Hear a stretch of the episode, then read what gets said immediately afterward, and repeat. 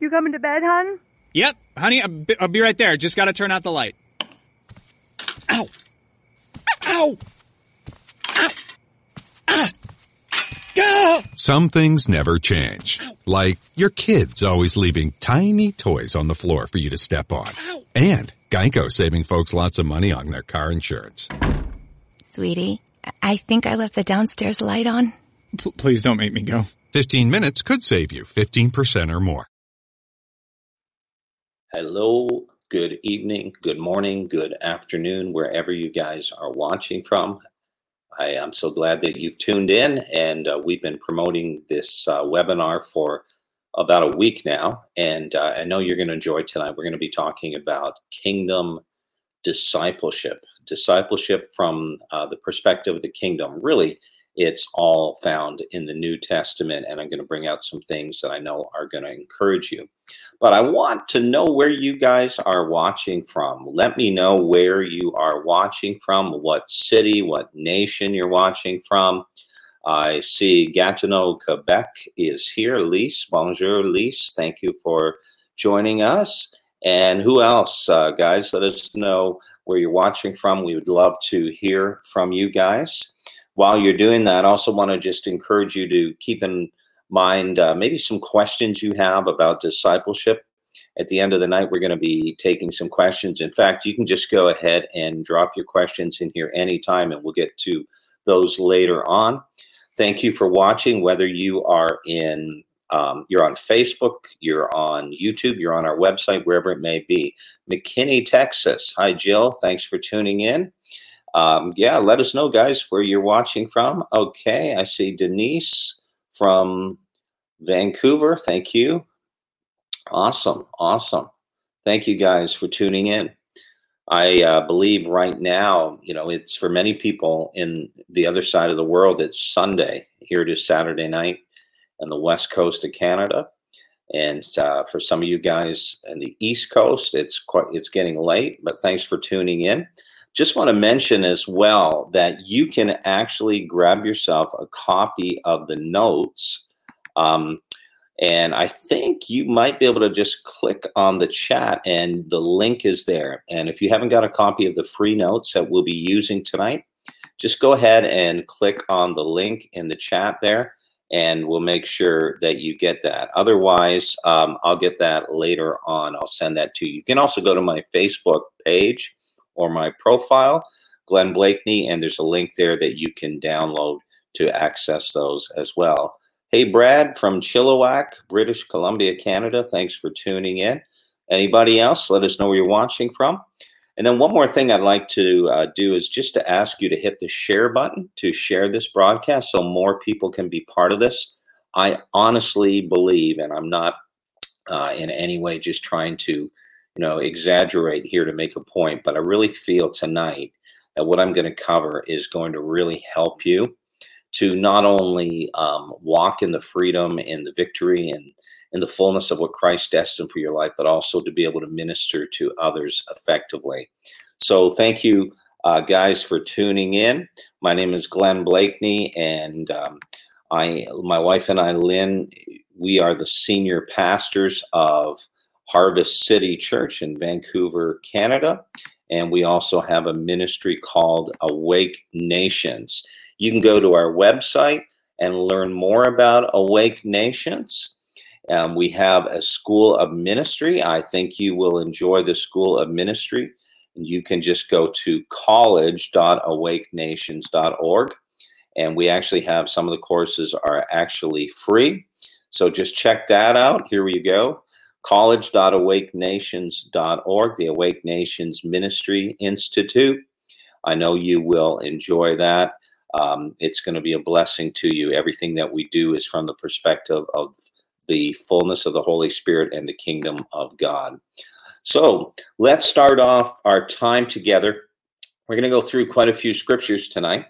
And uh, the first thing that I want to just bring out is the the whole aspect of discipleship and particularly, as I said, from a kingdom perspective. You know, kingdom is what Jesus, um, as established, and he told his people to to um, extend the kingdom on the earth. Right, Matthew 10, 7, He said, "As you go, preach, saying the kingdom of heaven is at hand." And in Luke chapter eight, verse number one, it actually says of Jesus that he was going through the villages and the cities. The twelve accompanied him, and the New King James Version says, "preaching and bringing." the glad tidings or the good news of the kingdom. So Jesus was not only preaching, but he was bringing the good news of the kingdom with him.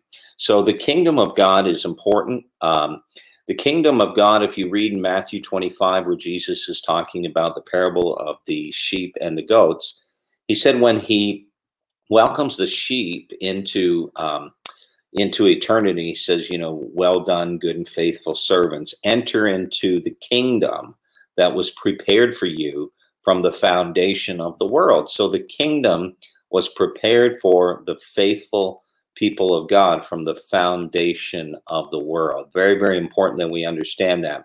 Now, Jesus obviously modeled discipleship. He was the quintessential disciple. He said, I only do those things I see my father doing, right? I only speak those things I, I hear my father saying. So Jesus literally was submitted to his father in all ways. And then, of course, he raised up others, and particularly the 12, that would walk in a place of submission to him. He was the teacher, or the rabbi, and they were his disciples. We're going to get into that in greater detail tonight as we talk about kingdom discipleship. What does it mean uh, to fulfill or to live out kingdom discipleship? That's really, really important. Well, the first thing that I want to say is that God does indeed have a remnant people.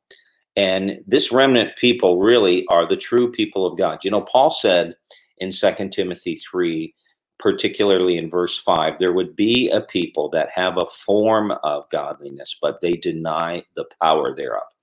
And what he said in the, the New Living actually puts it this way although they act religiously, he said they will deny the power or they will reject the power that could change them, that could transform them. And so they act religious, but they reject the power that could change their lives. And, you know, the Bible is all about the change, the new creation reality that is ours as a result of the new birth. But we also have to recognize that there's a place for us to walk this out. There's a place for us to um, live in that new kingdom reality of our new nature. And one of the things that I love about the Bible, both the Old and the New Testament, is that the Old Testament brings out so much of what Jesus did and vice versa. In other words, Jesus obviously knew the scriptures very well. And Jesus was aware of um, what the, the Old Testament scriptures uh, taught, the Tanakh, as the Hebrews call it.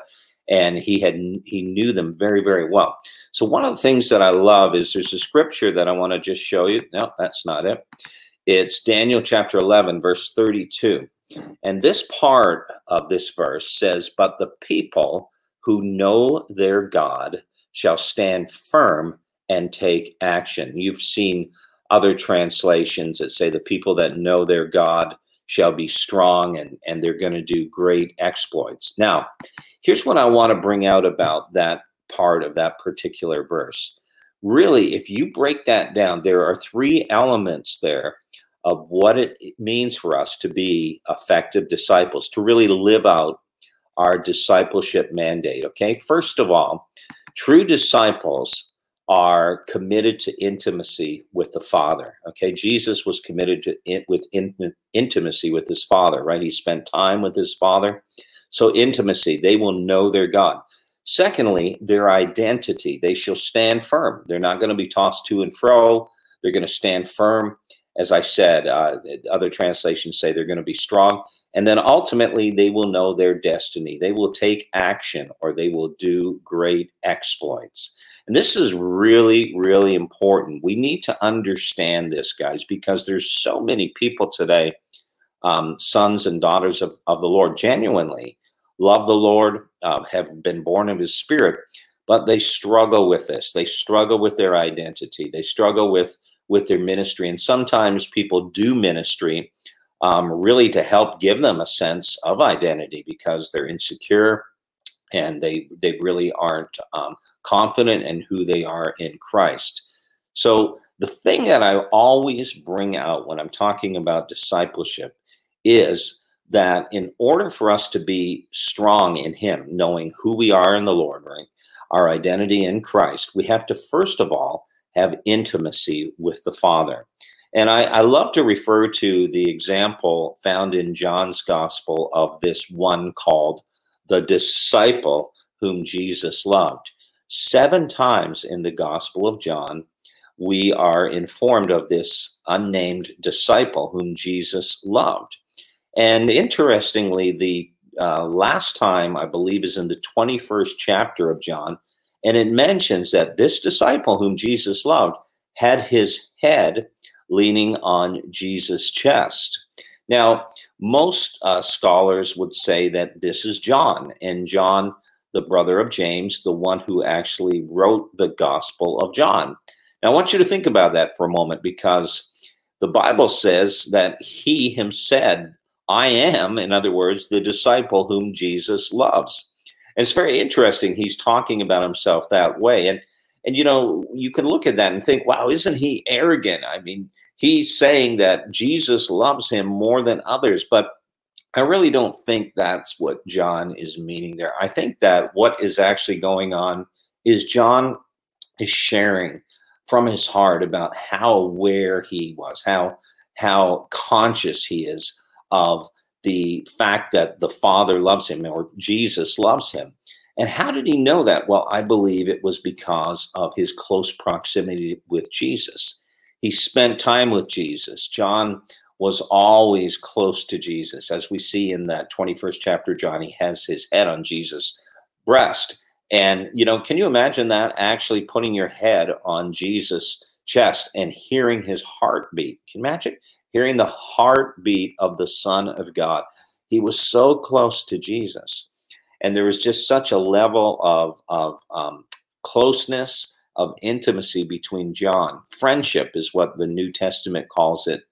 And it, it's an intimate friendship. Second Corinthians 13, 14 says that the friendship, the intimate friendship of the Holy Spirit can be ours today. Even though Jesus isn't physically with us, he's spiritually with us through the Holy Spirit, which is the Spirit of Christ, another comforter. The word another in the Greek language means one just like Jesus. So we can, in a sense, have that same degree of intimacy that John had uh, himself with Jesus. So it's very important. The people who know their God shall stand firm and take action. So we need to know our God.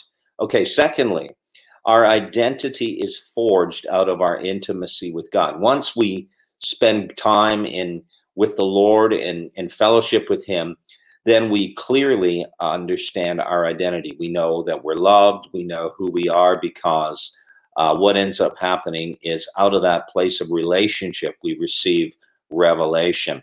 There are many people today that quote all the what we would call, you know, the new creation reality scriptures, the scriptures that talk about our identity.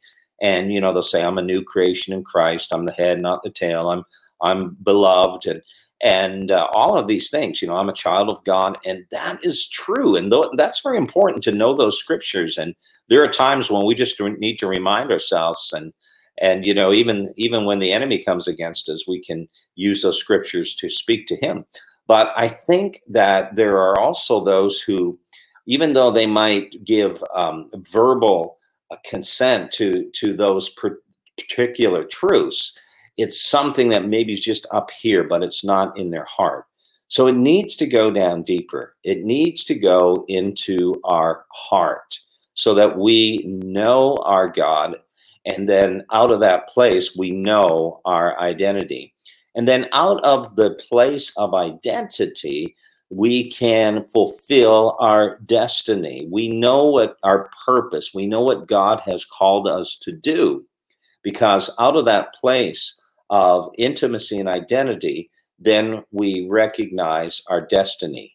And there's a great example of this found in the book of Galatians. I'm not going to actually look at the scriptures, but I'm just going to point you to this. And Paul is talking about how he was separated from his mother's womb to be an apostle, you know, to preach the um, grace, the gospel of Jesus Christ to the Gentiles. And the interesting thing, when Paul is talking there, he's actually referring to how he received this mandate through revelation. You know, it wasn't something that came to him as a result of, you know, I, him just kind of assessing himself and saying, well, I'd really like to do this or I'm really good at that. Paul actually had an encounter with God. The Bible calls it revelation. And the Holy Spirit showed him, revealed to him uh, his calling, his his purpose, and his assignment, and even his metron, his field that he was called to be the Gentiles as an apostle. He was called to preach grace and so on. And it's a really an amazing thing because when you look at that, you see that it was a result of Paul's encounter with God. In fact, that particular awareness of of who he was and what he was called to do came out of a time where he was alone with the Lord in Arabia. He was seeking the Lord. He was in a place of great intimacy. And, you know, um, we see it also um, maybe confirmed or, or at least brought to uh, a place of public recognition in Acts 13 when Paul is there. there the Bible says there are prophets and teachers in the church in, in Antioch. And while they were ministering unto the Lord, it says. So, in other words, they were worshiping God. They were praying, they were fasting, they were worshiping. And while they were ministering unto the Lord, it says, as they were having communion with God, the Holy Spirit spoke. And the Spirit of the Lord prophesied, Separate unto me uh, Barnabas and Saul to the work that I've called them. So it was out of that place of intimacy, out of worship, out of prayer, out of communion, that it became very clear to Paul and also to others his calling. Very, very important that we recognize those things. Now, something else that I want to mention about discipleship. You know, Jesus went around doing good, healing all who are oppressed of the devil. He, the Bible says, I believe it's Matthew 4 23, that Jesus preached the kingdom, he taught the people, and he healed the sick, and he cast out demons. So this is the the um, emphasis of Jesus' ministry. It wasn't just teaching, it wasn't just preaching, but there was also a demonstration of the power of God. And I really believe that all three of those elements need to be um, re- present in in our ministry: preaching kingdom, teaching, and then also demonstrating the power of the gospel. So, what is a disciple? Well, a disciple is a person essentially that continues under the discipline of the Word of God. And I love what Jesus said here in John chapter 8. It says that as he was saying these things, many believed in him. Notice that. Many believed in him. So Jesus, um, the, the ensuing words actually are addressed not to unbelievers, but to those who believed in him. And this is what the Lord said he said, If you abide in my word, or if you continue in my word, you are truly my disciples, and you will know the truth, and the truth will set you free. So Jesus says to those who believe in him, it's not enough just to believe. You've got to continue in my word. And when you continue in my word, you become my disciples and you will know the truth. You will increase in revelation and knowledge, and you will um, it, more and more come to understand the truth. And the more revelation and understanding you have of the truth, the greater level of freedom that you will walk in. You will know the truth, and the truth will set you free. So, the point I'm trying to make is discipleship uh, is critical, guys, for walking in the fullness of your um, relationship with the Father and your identity and your destiny to fulfill all of that. Okay, so it, it's continuing in that place. So it's saying, I'm not going to stay here. I'm not going to stop here. I'm going to keep growing. Second Peter 3.18 says, it, it actually says, grow in the grace and the knowledge of the Lord Jesus Christ. Do you know that you can actually grow? Did you know that? In what? In grace. You can actually grow in grace and in knowledge of the Lord Jesus Christ. So the Lord wants you to know these things. He wants you to understand that it's His desire that you would continue to grow. Very, very important. So evangelism is not enough. All right, now we know it's important to preach the gospel, but in reality, you know, evangelism, the way we do it in our modern day um, times and context, really is not found in the New Testament. And I know that might be shocking to some of you.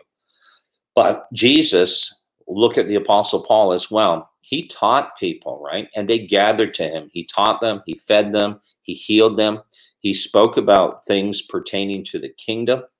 But he didn't, you know, just say all the time, okay, say this prayer, believe in me, ask me to be your Lord and Savior he taught people who he was. He he revealed to them the mysteries of the kingdom so they would know his father. They would understand also what um, the father expected of them so that they could continue in that place. So evangelism is not enough. If, when people come to christ when they're born again that's awesome. That's a beginning. But we also have to make sure that people are being discipled so that they will continue to grow. We're going to talk about what that actually looks like. What does it entail uh, to disciple someone? Okay. It's very, very important. So, one of the things that I want to do is just point you to Matthew chapter 28. Matthew chapter 28 is a powerful passage of scripture. And here, Jesus, after his death, his resurrection, his ascension to the Father, you know, the Bible says that he was among them for 40 days and before he actually left them. And uh, we know the, the Holy Spirit came 50 days after Jesus' death, 50 days after Passover. But here's what Jesus said just before he ascended back to his Father. He told his disciples to go and make disciples of all nations, baptizing them in the name of the Father and the Son and the Holy Spirit.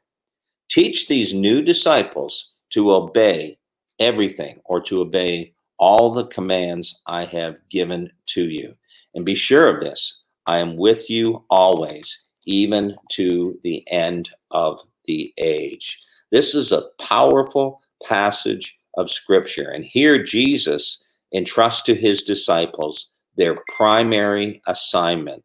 Their primary assignment. So, but what is it that they were called to do? What is that primary assignment? That he gave to them? Was it to heal the sick? Was it to preach the gospel, plant churches, um, deliver people, you know, help feed the hungry, the poor, take care of the poor?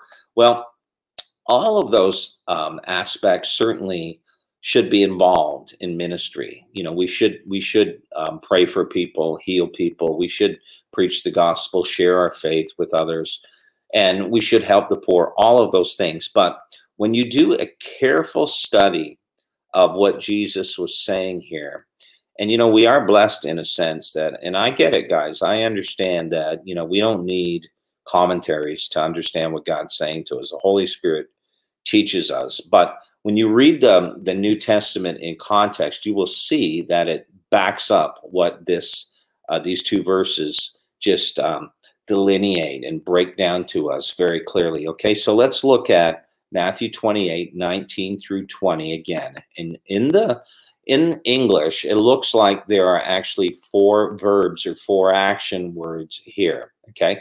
Go, make disciples, baptizing, baptizing them in the name of the Father and the Son and the Holy Spirit, and teach them to obey all the commands I've given you. Now, it looks like in the natural that is what they are um, they're called to do but really that's not the case really what's going on here is there are three participles and one imperative verb and what that means is the imperative verb is actually the commandment it's what jesus was commanding them to do and the participle was the, the three participles actually say how they were supposed to fulfill the commandment. So let's look at this a little closer. Example number one go. Do you think that is the verbal imperative? And make disciples is a participle plus a noun, baptizing is a participle, teaching. In other words, do you think the main command Jesus was giving them was to go? And they were to go and they were to make disciples, baptize, and teaching them, but the main commandment is to go. Or what about example two? Go as a participle, but the main commandment, with the verbal imperative, would be make disciples and baptize and teach are also participles. So, in other words, Jesus was telling them to make disciples, and they were to make disciples through the, the process of going, baptizing, and teaching. Or what about example number three? They were to go, make disciples, and baptize, but the main commandment is to teach. So Jesus was really commanding them to teach. And, um, that's the main emphasis, in other words. Well, what do you guys think? I'd love to hear from you. Why don't you just go ahead and leave some comments here? Let me know what do you think? Is go the main commandment? Is teach the main commandment? Is baptize the main commandment? Which one do you think it is? I'd love to hear from you guys. Go ahead and just leave your comments. I'd love to hear from you guys. Thank you for tuning in. Jesus was saying, Go that's the main commandment. Baptize? Or was he saying teach is the main commandment? What do you think? What do you actually think he was saying? Love to hear from you guys. Thanks for watching. Orlando, Florida, North Carolina. Awesome. Toronto, Canada. My my oh my good friend Arthur Geis from Chicago. My good friend and colleague in ministry, Dr. John Burpee from Dallas, Texas. Bless you guys. Bless you guys. Bridget from Perth, Australia. Wow. Michelle, Julie, awesome. Hannah, bless you guys. Hannah from the Philippines, awesome. Thanks for tuning in. Awesome. Thank you guys. So, what was Jesus saying? Okay, so before going, teaching is needed. So, was Jesus saying that it's really important to teach? The most important thing is teaching. As I said, there are three participles and one imperative verb. Make disciples. Jill says, I think Jesus was emphasizing the most important thing is to make disciples. Okay. Well, that's that's a possibility. Anybody else? Okay.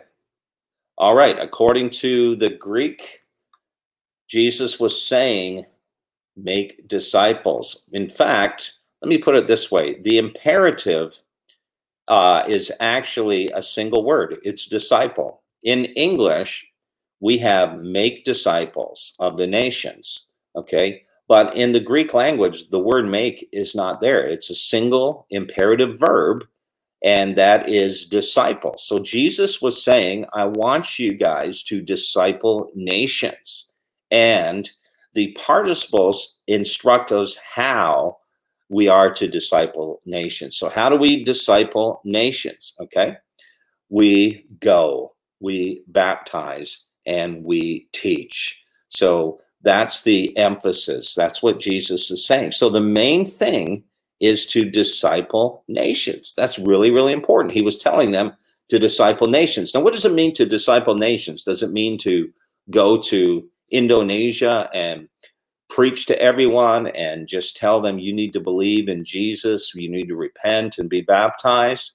Well, that's part of it. That's going, that's baptizing. By the way, the word teaching in Matthew 28, verse 20, is actually a different word than what we see in uh, Matthew 28 19. If you were reading from the King James, it uses the word teach or teaching twice, but in the Greek language, that's really not accurate. Okay. In the Greek language, you are we are to make disciples. And how do we make disciples? We do it by teaching. Okay. Really, really important that we understand that. We do it by going, we do it by baptizing as well. All right. So let's get this thing straight. You know, someone said the main thing is to keep the main thing the main thing. If we don't understand what our primary mission is, then we can do a lot of stuff and it can be good, but we're not really fulfilling what Jesus called us to do. Jesus called us to make disciples. What does it mean to make a disciple? Well, in Ephesians 4 11 through 16, I'm not going to read that, but I encourage you guys to read it and maybe try reading it in the New Living Translation. I think uh, the New Living Translation is very interesting how it brings out. He talks about uh, how fivefold ministry, apostles, prophets, evangelists, pastors, and teachers are called to equip the saints or equip God's people to do the work of ministry and to build up the body of Christ. That's Ephesians 4 11 and 12. And when you read the, the uh, ensuing verses, you're going to actually see that the characteristics of a church that has been fully equipped is actually there's going to be unity in the faith, knowledge of God's Son, resulting in spiritual maturity and stability. People need to be mature and stable. Okay, that's what the Lord wants, so that we're not tossed to and fro, that we're able to withstand no matter what happens to us, we can stand our ground. Secondly, people will be aware of their unique place in the body of Christ, their purpose in God's plan. And then lastly, as God's people fulfill their purpose and exercise their gifts. Now, remember, it's not enough to know your gifts. You need to know your purpose. And purpose actually is more important than knowing your gifts because what God has called you to, He equips you to fulfill it. You can say, Well, I have this gift and that gift, but you don't know what He's called you to do. So you may have a general idea, and that's fine, but He wants you to know specifically what you're called to do. So as you know your purpose, you exercise your gifts. Guess what happens? The whole body becomes healthy and grows, being full of love. Isn't that awesome? He uses the analogy of the body and how each one of us is an individual piece of the anatomy an eye an ear a hand a foot etc that's really really important that we understand this. Now what is involved in equipping? What actually happens when we are equipped? Now the purpose of discipleship and let me just say this because equipping and discipleship are really synonymous and I'll, and I'll show you this in a moment but the purpose of discipleship is twofold to repair us of our brokenness and to prepare us for god's purpose. True discipleship is about allowing god to mend us so he can send us. All right let's look at this luke 640 the student is not above the teacher but everyone who's fully trained will be like their teacher. The word that is translated fully trained here is uh, the same Greek word or is derived from the same Greek word that is translated equipped in Ephesians chapter 4, verse 12. So a student is fully trained, he becomes like his teacher. To equip others is a significant part of discipleship. Perhaps it's even synonymous with discipleship. To the ancients, equipping was an intentional process of mentoring a student with the end in view, or the outcome would be that they would become entirely like their teacher. So, question, guys, who do you think we're called to be like? Right? According to 1 Corinthians 11, verse 1, Paul says, Follow me as I follow Christ. Another translation says, imitate me as I imitate Christ. The Greek word um, is, is an interesting word. We get our English term mimic. So we are to, a, a person who's been fully equipped, that's been discipled properly, can look at others and say, mimic me. Wow, isn't that something?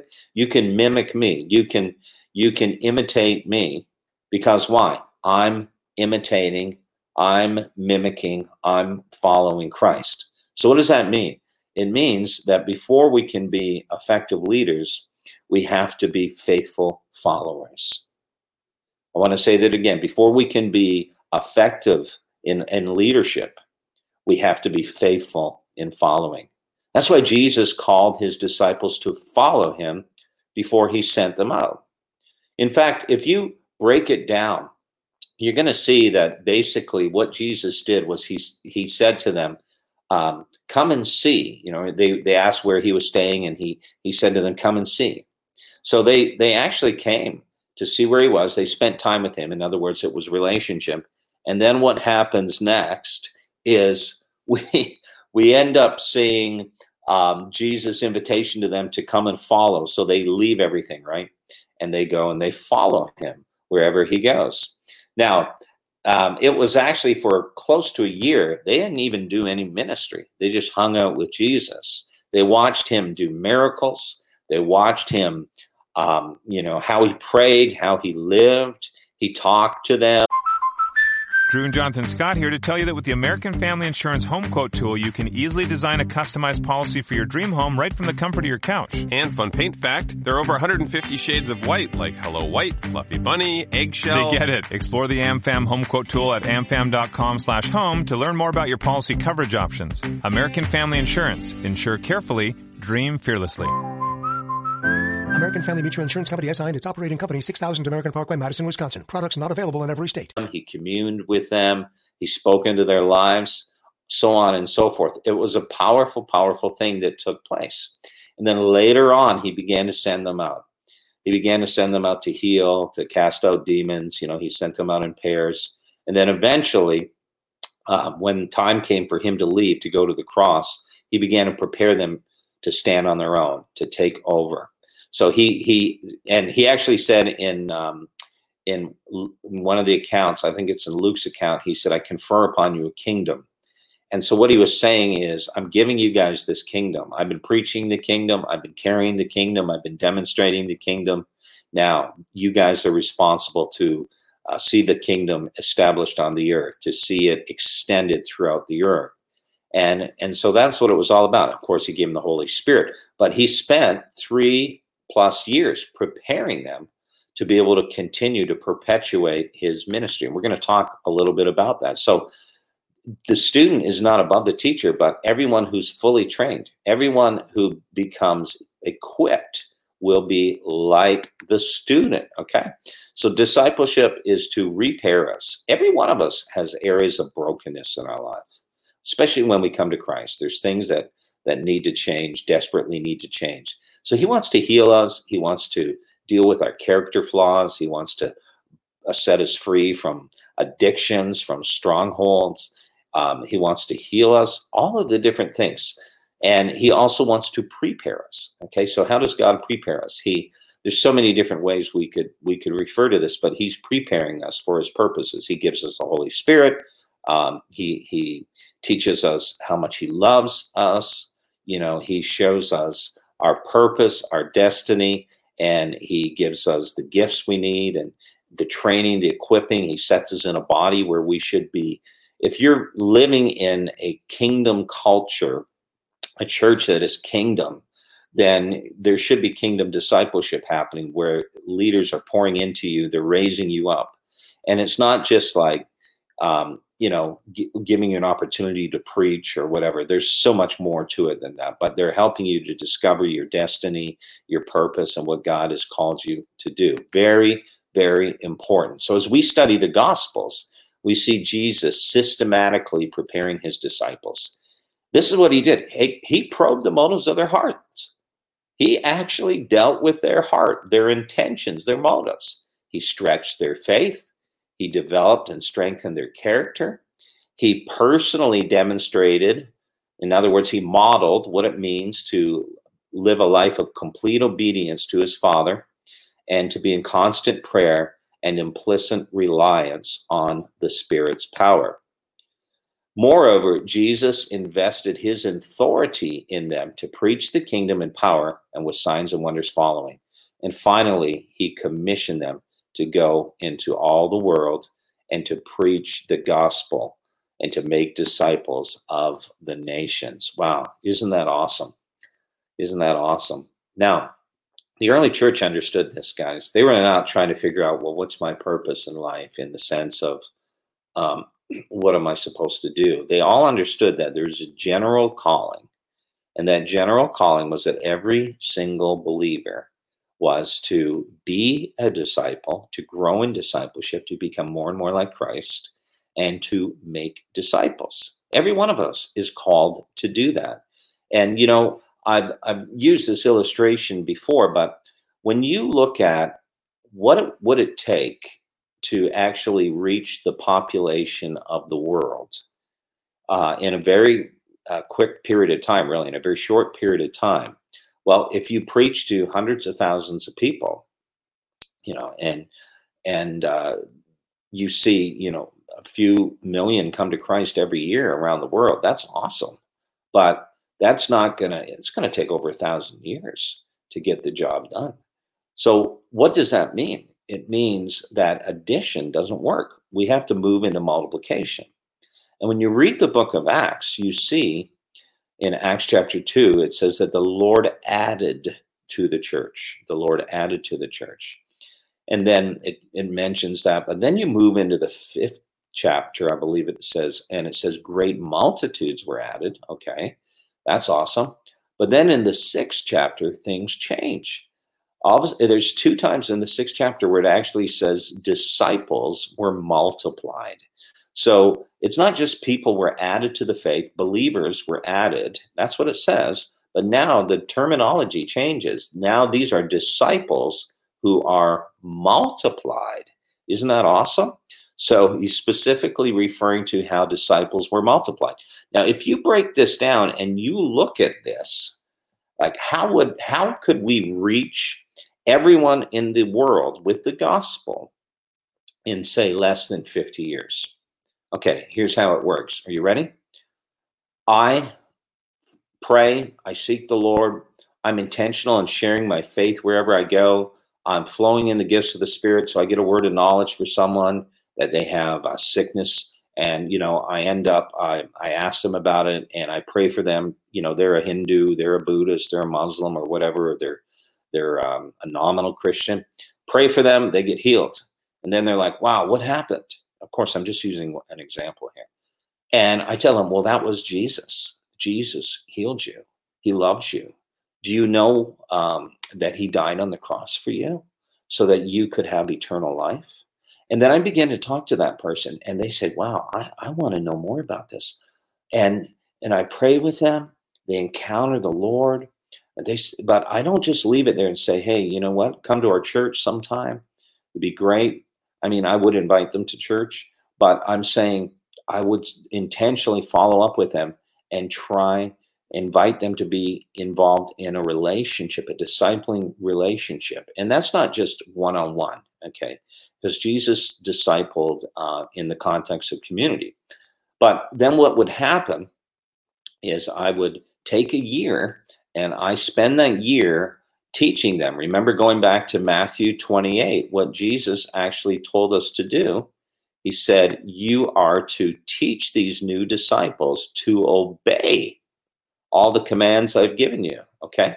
So, you know, I, they're baptized in, in the name of the Father, Son, the Holy Spirit. And then I teach them to obey. Okay. Not just give them information, but application. I have to teach these guys how to obey. And then what ends up happening is as they learn obedience, they grow.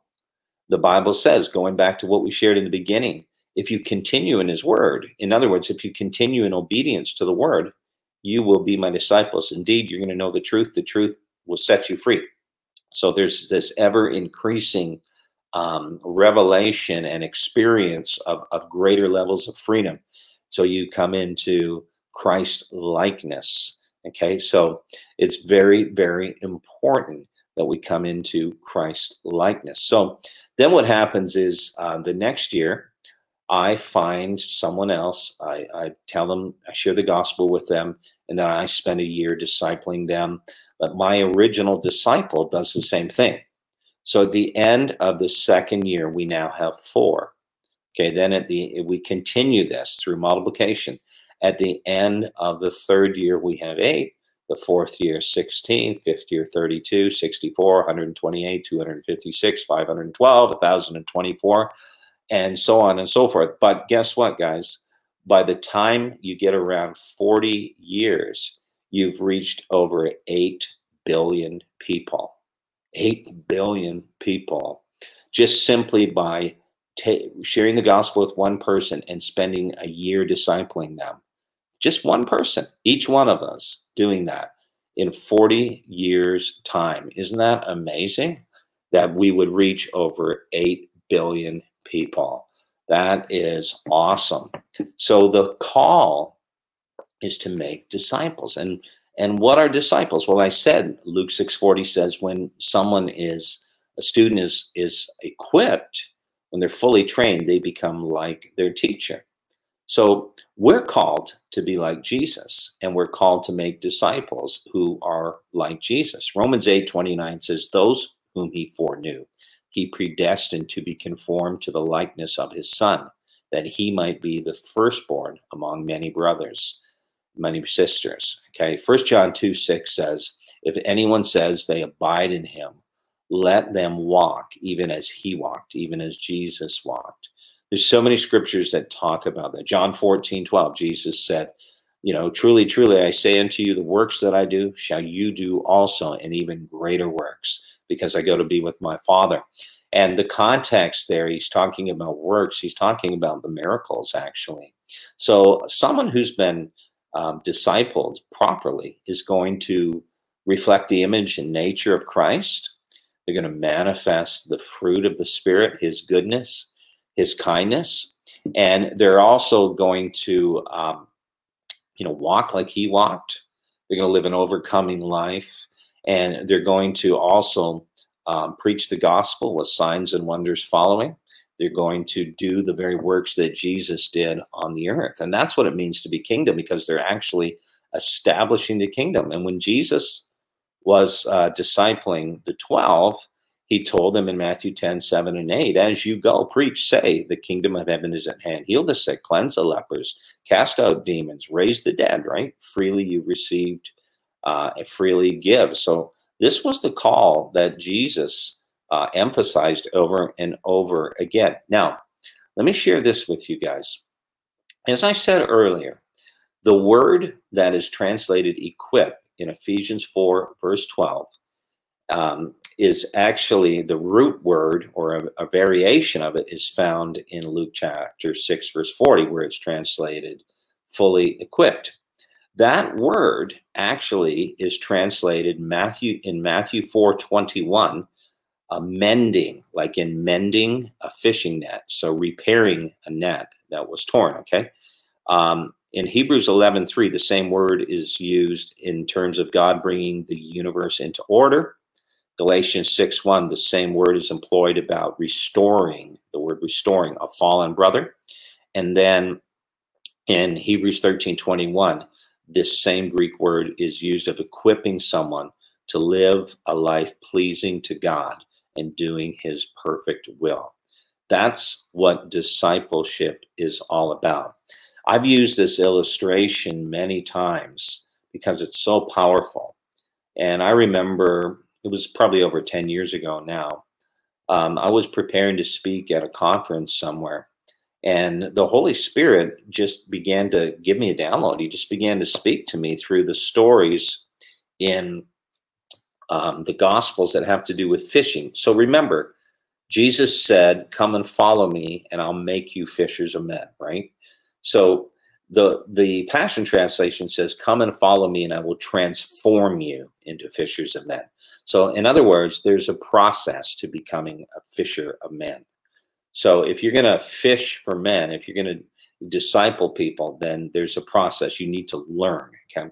So what ends up happening is um, we see in the very beginning, there's two examples in the Gospels where Jesus um, does this basically same miracle. He does it twice.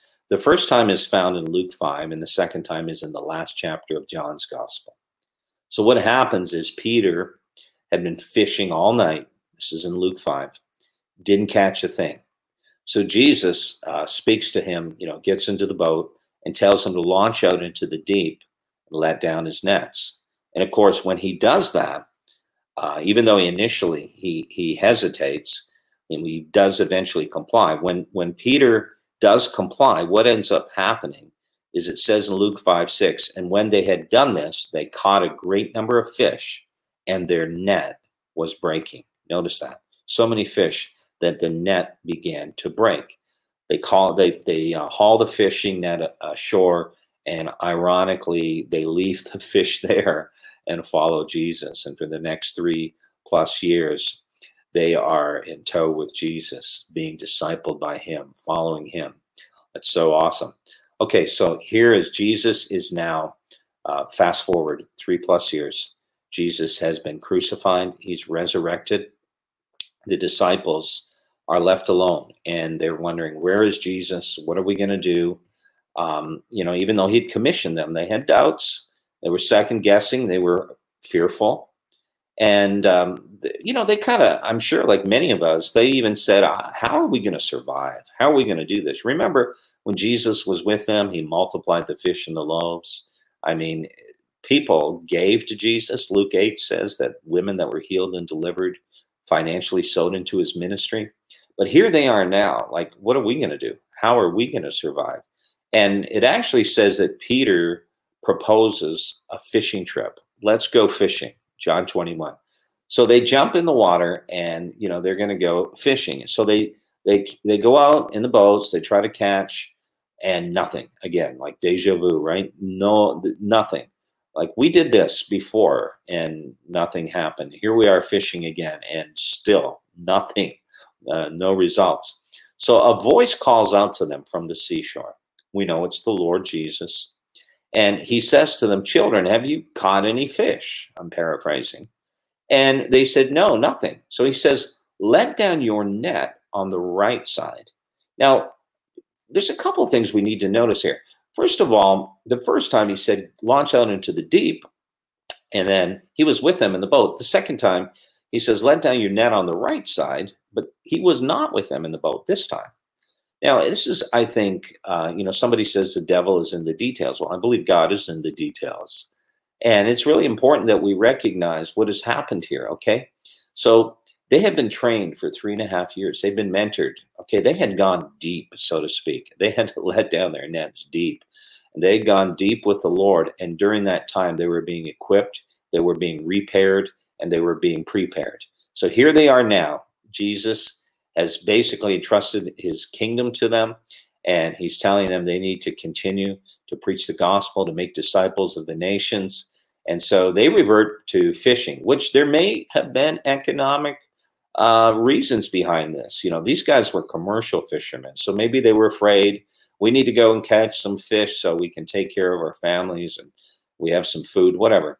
But he tells them to let the net down on the right side. And as they do, there's this amazing catch of fish. The right side represents authority, right? Jesus is seated at the right hand of his Father, for example.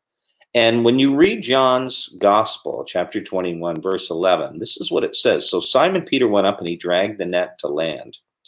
And the, there was the net was full of large fish, 153.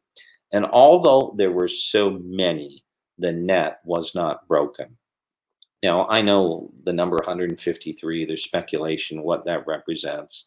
I think it was St. Jerome said that there's 153 fish, species of fish, and therefore 153 represents all the nations of the world, all the ethnic groups of the world, in other words. I don't know if that's true or not, but that's what he said. But here's what we, we noticed this time the net does not break. That's the interesting thing. The net is intact. And I really believe that it speaks to us of how, when Jesus prepared them, he repaired them and he prepared them, they were now ready to launch out and to minister. Discipleship is so important. We have many, many people that come to Christ and and they don't go through a, um, a discipleship process and they launch out into ministry you know, I'm I'm thinking of of a few well-known people that later on they had great ministries, but there were character flaws. Um, there were moral failures. They crashed and they burned, and some of them are no longer in ministry.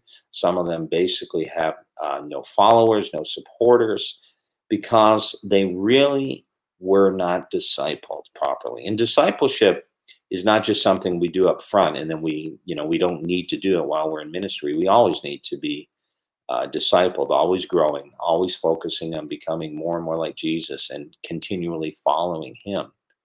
But there's a process, and God wants to make us disciples. He wants to prepare us and repair us and equip us. So when we are launched out, our nets do not break. Can you imagine? Like, think about this. The word speaks about equipping, or in the sense that equipping someone actually means to repair or and to prepare. So think about this. We have churches that are focused on repairing people. They have great ministries for the soul, you know, for healing people emotionally and and marriages and and uh, you know teaching people who they are in Christ, um, freedom from addiction. That's awesome. That's so important. We should do that. That's part of discipleship. But what happens is it's kind of like, okay, so the fishing net has been mended, all of the tears have been repaired. So, what would you do, or what do you do with a fishing net after it's been mended? You know, I remember being in Asia in a fishing village in the Philippines and seeing these guys sitting by the ocean, literally mending their fishing nets that were torn after coming back from from a fishing expedition. And of course, what do you do with a, a fishing net that is repaired? Just put it on the wall and say, "Isn't this an awesome fishing net?" I mean, that's what a lot of churches are like. People get healed, they get delivered, they get set free, but the next thing, what do you do with a fishing net after you repair it? You use it to catch people. There's a purpose for that fishing net to be repaired. So that that fishing net is repaired so that it's being prepared. Okay, as I said, discipleship is all about God mending us so he can send us. He wants to mend us, prepare us, equip us so he can send us out to make a difference in the world in which we live. And if we go out without being effectively discipled, it would be like going fishing with torn nets. But on the other hand, if our nets are repaired and we don't do anything with them, we just, you know, put them up on a wall, what good is that, right? We're the first church of the mended fishing nets. so we we have to recognize that there is so much more to this. God wants to use each and every person. He has a purpose for you in his kingdom. You have gifts, you have a purpose.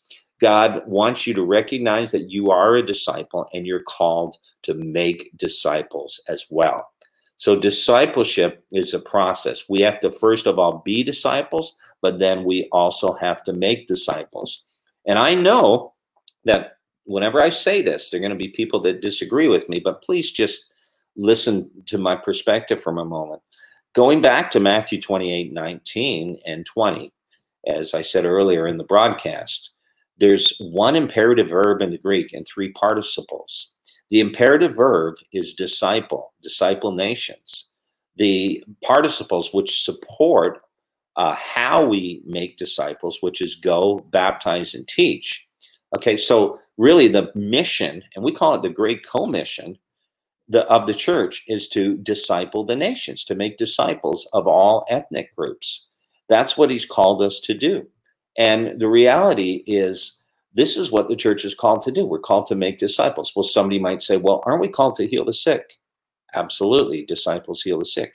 Aren't we called to uh, help the poor, the widows, and the orphans? Again, uh, no doubt. We're supposed to do that because that's what disciples do. Are we called to preach the gospel? Oh, yeah, because disciples do that. Are we called to teach and mentor others. Yes, disciples make disciples. So you can literally, you know, aren't we to heal the sick? Yes, disciples heal the sick. So you can make all these different applications, but ultimately it points back to when a person has been effectively discipled and they're living as disciple, they do those things. They do what Jesus did on the earth. John 14, 12, right? So that's what we're called to do. So our focus needs to be about that. Now, there's a context for that there's a metron for that. Like Paul knew he was called to the Gentiles, right? There are people that are called to marketplace. There are people that are called to the medical field, to science, and and even now as I'm speaking, it's like I feel very strongly there's There's people involved in the medical field, and that's something I feel actually, wow, this is interesting. I feel like the Lord is saying there's someone who's listening to this broadcast and you've been contemplating a career shift, even going into the medical field. And uh, because that's how God's kind of wired you, and He's given you a passion. And I really feel there's grace on your life for that. So pray into it more, of course. Seek the Lord. But I just want to confirm that that may be exactly what God has called you to do. All right. So we we have to continue in this place where we recognize we're called to be disciples. Jesus made disciples in community. Do you know that? Jesus made disciples in community. Let me let me try to find the story, guys. Here we go. Jesus made disciples in community and in real time, in real life. Today, Christianity has become meeting and event oriented. Discipleship is so much more than a weekly meeting. To make disciples who will make disciples, you must be willing to invest in deep relationships with those you train. You will need to practice life on life discipleship. Wow. So we talk about making disciples, you know, and what do we do? We have segments of discipleship that we focus on. For example, you might be a person who really values the prophetic and God uses you in the prophetic, or you might be a person who would say, "Oh, I'd really love to be able to flow in the prophetic, to hear the voice of the Lord, and you know, to have words of knowledge, words of wisdom, to prophesy." And that's a good thing. The Bible said it's it's good to desire to prophesy. But here's what I want you to understand: that disciples prophesy. Okay, now, I'm not saying that every disciple prophesies. I'm not saying that. I think we have the potential to. But what I'm saying is that you need to focus not just on one segment, not just on one piece, like, well, I want to do this, I want to do that, I want to heal the sick. Look, Jesus told his disciples to heal the sick. They prophesied, okay? They preached the kingdom, they cast out demons, they raised the dead, they taught people, they discipled people. They did this. So it's not just one aspect, okay, one component. There's this holistic thing that Jesus has called us to be his representation on the earth. Individually, we have a specific purpose, but when we come together, we become the body of Christ. And that's an awesome, amazing thing when we recognize that. Now, let's look at a few quotes. Attendance, busyness, construction, finances, and programs are not real indications of success. The core question of effectiveness, the question that ultimately matters, is whether the people who are getting saved are being conformed to the likeness of Jesus. Are we making mature disciples of Jesus who are not only able to withstand the culture, but are also making disciples of Jesus themselves? So important. Dietrich Bonhoeffer, in his book, The Cost of Discipleship, said, It is only because he, Jesus, became like us that we can become like him. We're called to become like him. This quote from Mike Breen in his book, Building a Discipling Culture. He says this this is really important, guys. If you make disciples, you get a church. If you make a church, you don't always get disciples.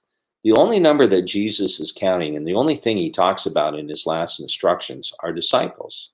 The Greek word, mathetes, is someone who is always changing, growing, and becoming more like Jesus. That's what disciples are.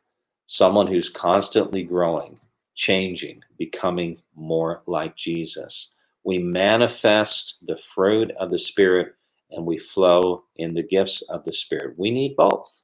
Both are evidence that the grace of God is at work in our lives. That's an amazing thing.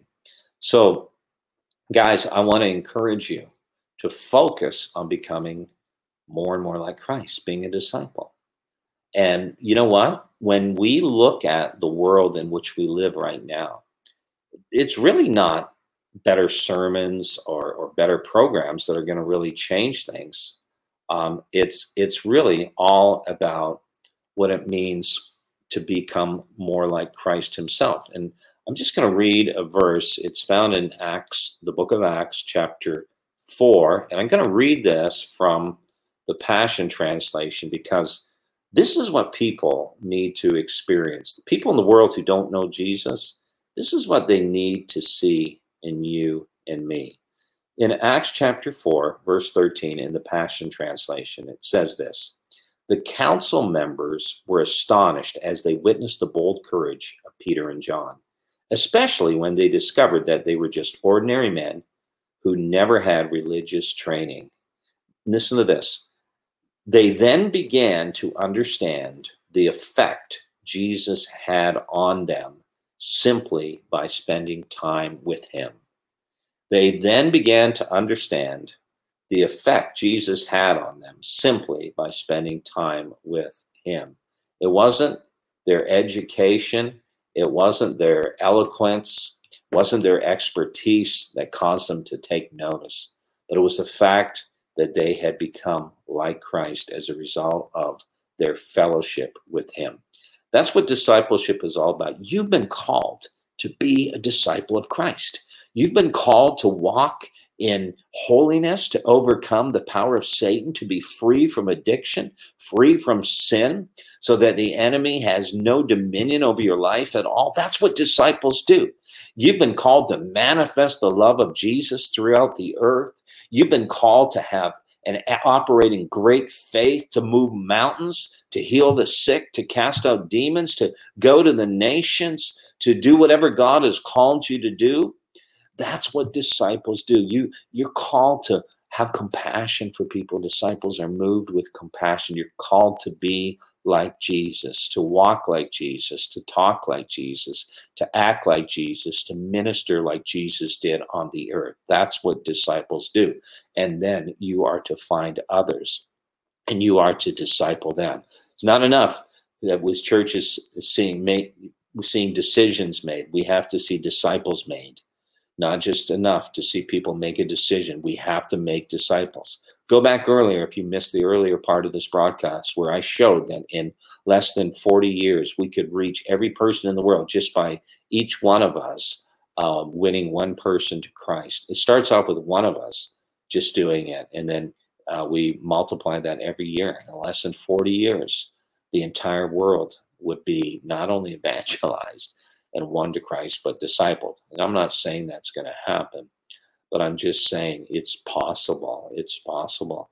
Discipleship, getting close to God. It goes back to what we said in the beginning intimacy with the Father, knowing your identity in Christ, and knowing knowing your destiny in the spirit what has god called you to do those who know their god shall be strong and they will do great exploits that's what you're called to do so i want to just say thank you guys for tuning in tonight. I want to thank you for being part of this or this morning, wherever you are in the world.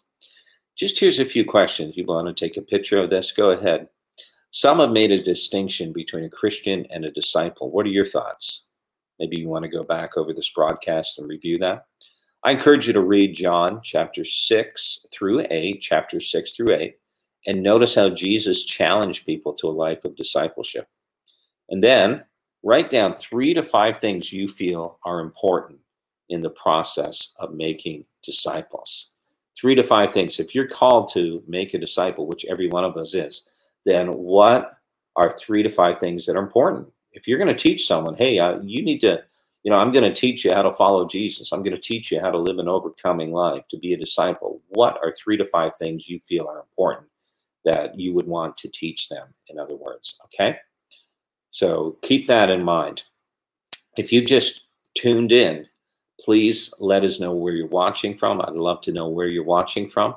I appreciate that very much. then I also want to just talk to you guys um, just for a moment about some things that is going on with our ministry. Um, you know, currently we're involved in helping people in the Philippines and also in other places in Asia and Africa during the pandemic by providing food for them. Okay. We've been providing rice, We've been providing chicken. You're going to see some more pictures uh, this week. You can go to our website, awakenations.org, and you can see some of the photos. Literally, guys, because of our partners, there are people that I believe would have probably starved. And I'm not trying to exaggerate. They had nothing. There's some photos. This is a photo literally from just a couple of weeks ago, one of our pastors distributing food here. Here he is, Pastor Dennis in the Philippines, literally a week ago, taking food to these people in the mangrove area in Palawan. If you'd like to help us, you can go to our website, awakenations.org, and donate. The money is used to help these guys. We, we've been helping people that were homeless. We've been helping people with, with food, with rice in particular, and also in Africa as well. We've been doing this, not only in the Philippines. So thank you for your consideration. Maybe you want to become a monthly partner and help us. Another thing I want to mention to you is we do have um, a ministry institute that you can enroll in. It's the Awake Nations Ministry Institute. Go to college.awakenations.org. We do have some free courses there, but by and large, um, there's a small fee for the courses, but it's really not much at all. So I encourage you to check that out. And then go to my Facebook page, facebook.com, Glenn Bleakney. I've got lots of videos there. Uh, please follow me on Facebook. Follow me on uh, YouTube as well. I've got lots of teachings on YouTube, my podcast as well, and um, lots of teachings that are available. They're all free of charge. I just want to impart into you guys, and I just want to raise you up. Hear that? Is that America cheering or a sausage patty sizzling to perfection? It's time to cheer for Egg McMuffin and fresh cracked eggs at McDonald's. It's time to wake up to the aroma of freshly baked biscuits and treat yourself to a real honest to goodness morning meal. Breakfast. It's on at McDonald's. Now get any breakfast sandwich for just two bucks. Available only through the app. Mobile order and pay available at participating McDonald's. McD app download and registration required. Switch to Spectrum Mobile and get unlimited data for only $29.99 per month each when you get two or more lines. You could save hundreds on your mobile bill. Plus, there are no added taxes, hidden fees, and no contracts. Click to try the Spectrum Mobile Savings Calculator, and in three easy steps, you'll see how much you could save. Visit spectrummobile.com slash save. Offer valid for new customers on two or more unlimited lines. Spectrum Internet required. Restrictions apply. Visit spectrummobile.com for details.